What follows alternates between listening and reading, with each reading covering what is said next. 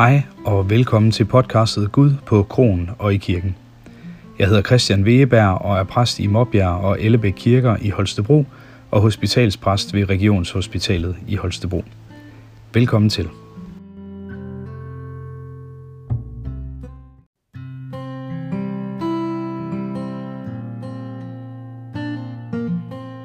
I dag vil jeg holde en prædiken for jer til fastelavns søndag. Det er sådan lidt en kort prædiken i dag, for gudstjenesterne lige nu må jo kun være under en halv time her i vinteren 2021. Og skal der være tid til lidt salmesang, bønder, tekstlæsning osv., ja, så øh, skal prædikenerne helst ikke være alt for lange. Det er egentlig også en meget fin øvelse at fatte sig i korthed, synes jeg. Men først så skal I, øh, I høre teksten til, til gudstjenesten, og evangelieteksten er fra øh, Matteus evangeliet kapitel 3, vers 13-17, og I får her oplæsningen fra Paul Hyttel i øh, Bibelselskabets udgivelse.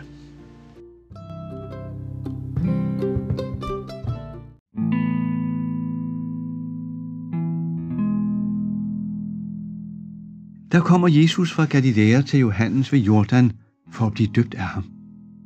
Men Johannes ville hindre ham i det og sagde, jeg trænger til at blive døbt af dig, og du kommer til mig. Men Jesus svarede ham, lad det nu ske, for således bør vi opfylde al retfærdighed. Så føjede han ham. Men da Jesus var døbt, steg han straks op fra vandet, og se, himlene åbnede sig over ham, og han så Guds ånd dale ned ligesom en due og komme over sig.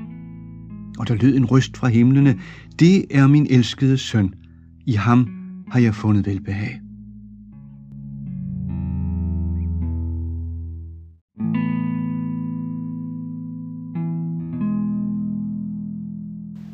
Dette er min elskede søn, i ham har jeg fået velbehag. Sådan lyder røsten fra himlen i dagens fortælling fra det nye testamente, som du netop hørte. De ord siger Gud ikke kun til Jesus. Nej, han siger det til et hvert menneske. Du, menneske, er dyrebar, uerstattelig og elsket. Men hvad betyder det at elske? Løstrup sagde, at kærlighed ikke er eftergivenhed. Med det mente han nok, at kærlighed ikke betyder, at vi skal føje hinanden, men at vi skal gøre det, vi tror er bedst for hinanden. Kærlighed er ikke eftergivenhed. Det bliver meget tydeligt, når man har børn, tror jeg. En mor sagde til mig for nogen tid siden, at hun havde sagt utallige gange til sine teenagebørn, der plagede hende om at få lov til det ene og det andet.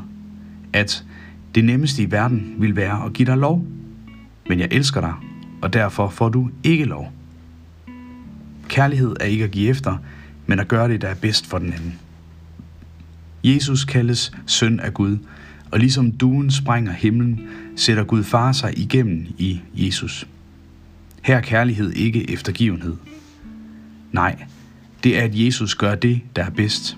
Ikke for sig selv, men for alle andre. Konstant prædiker Jesus, konstant sætter Jesus sig til side i sit liv med andre mennesker.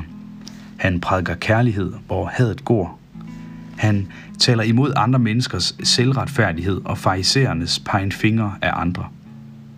Ja, helt til sidst så sætter han sig til side. Han beder indtrængende Gud far om, at døden må gå forbi ham i Gethsemane have. Men nej, Jesus dør, offrer sig, besejrer dødens magt, viser mindet, mennesket, at intet kan adskille os fra Guds kærlighed. Sådan er det også med os. Guds kærlighed giver mennesket en opgave. I forbrydelse og straf som jeg i parentes bemærket også har refereret til allerede i en forsinket juleprædiken, der vil hovedpersonen Raskolnikovs søster Dunja gifte sig med rigmanden Lushin. Hun gør det alene, fordi pengene lokker og ikke er kærlighed til Lushin. Det modsætter Raskolnikov sig kraftigt. Han vil ikke finde sig i, at det ikke er tiltrækningen og kærligheden, der driver søsteren. Og Raskolnikov får også ret – og i talen med søsteren Dunja herom bliver det tydeligt, Raskolnikov gør det af brændende kærlighed til søsteren, også selv hvis konsekvensen for hende er stor. Her sættes det på spidsen. Kærlighed er ikke eftergivenhed. Den uendelige Gud fortæller i dag mennesket, at det svær ikke er til at måle. Det bliver tydeligt i Jesu dåb, og det bliver også tydeligt i vores egen dåb. For her ser vi det utrolige, at Gud kysser mennesket i panden gennem vandet, og det lyder tydeligt for os alle. Gud elsker og tilgiver. Lover mennesket ikke at forlade det side i livet. Men vi stryges ikke med hårene af den grund. Nej, vi drives tværtimod til ikke at holde livet for os selv. Guds kærlighed er ikke eftergivenhed, men gennem os vil han gøre det, der er bedst for os og hinanden. Gud kræver, at vi giver livet videre til andre.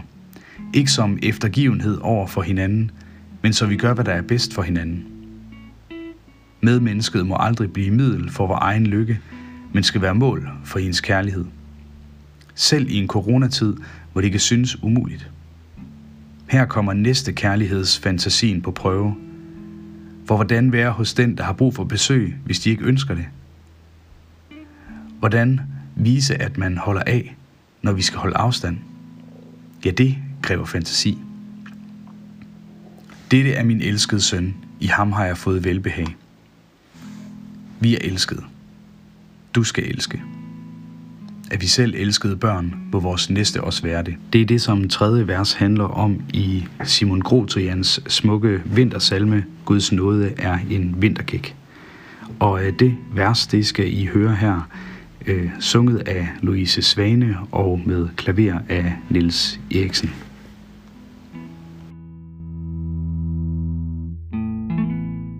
Guds kærlighed er skænket dig på begge hemisfærer. Den ryddede en alfa-vej, barn Jesus er din lærer. Og der var fod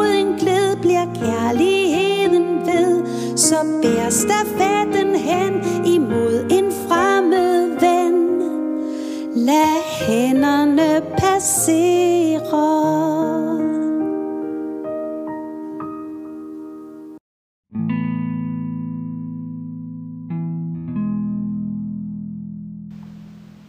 Guds kærlighed er skænket os, og vi skal nu gøre som Jesus.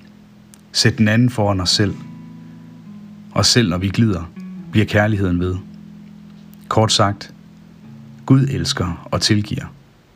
Du skal elske og tilgive. Amen.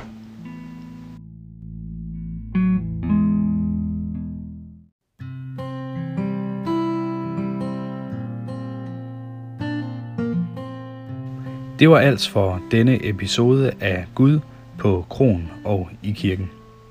Har du kommentarer, er du altid velkommen til at skrive til mig på cow Tak fordi du lyttede med.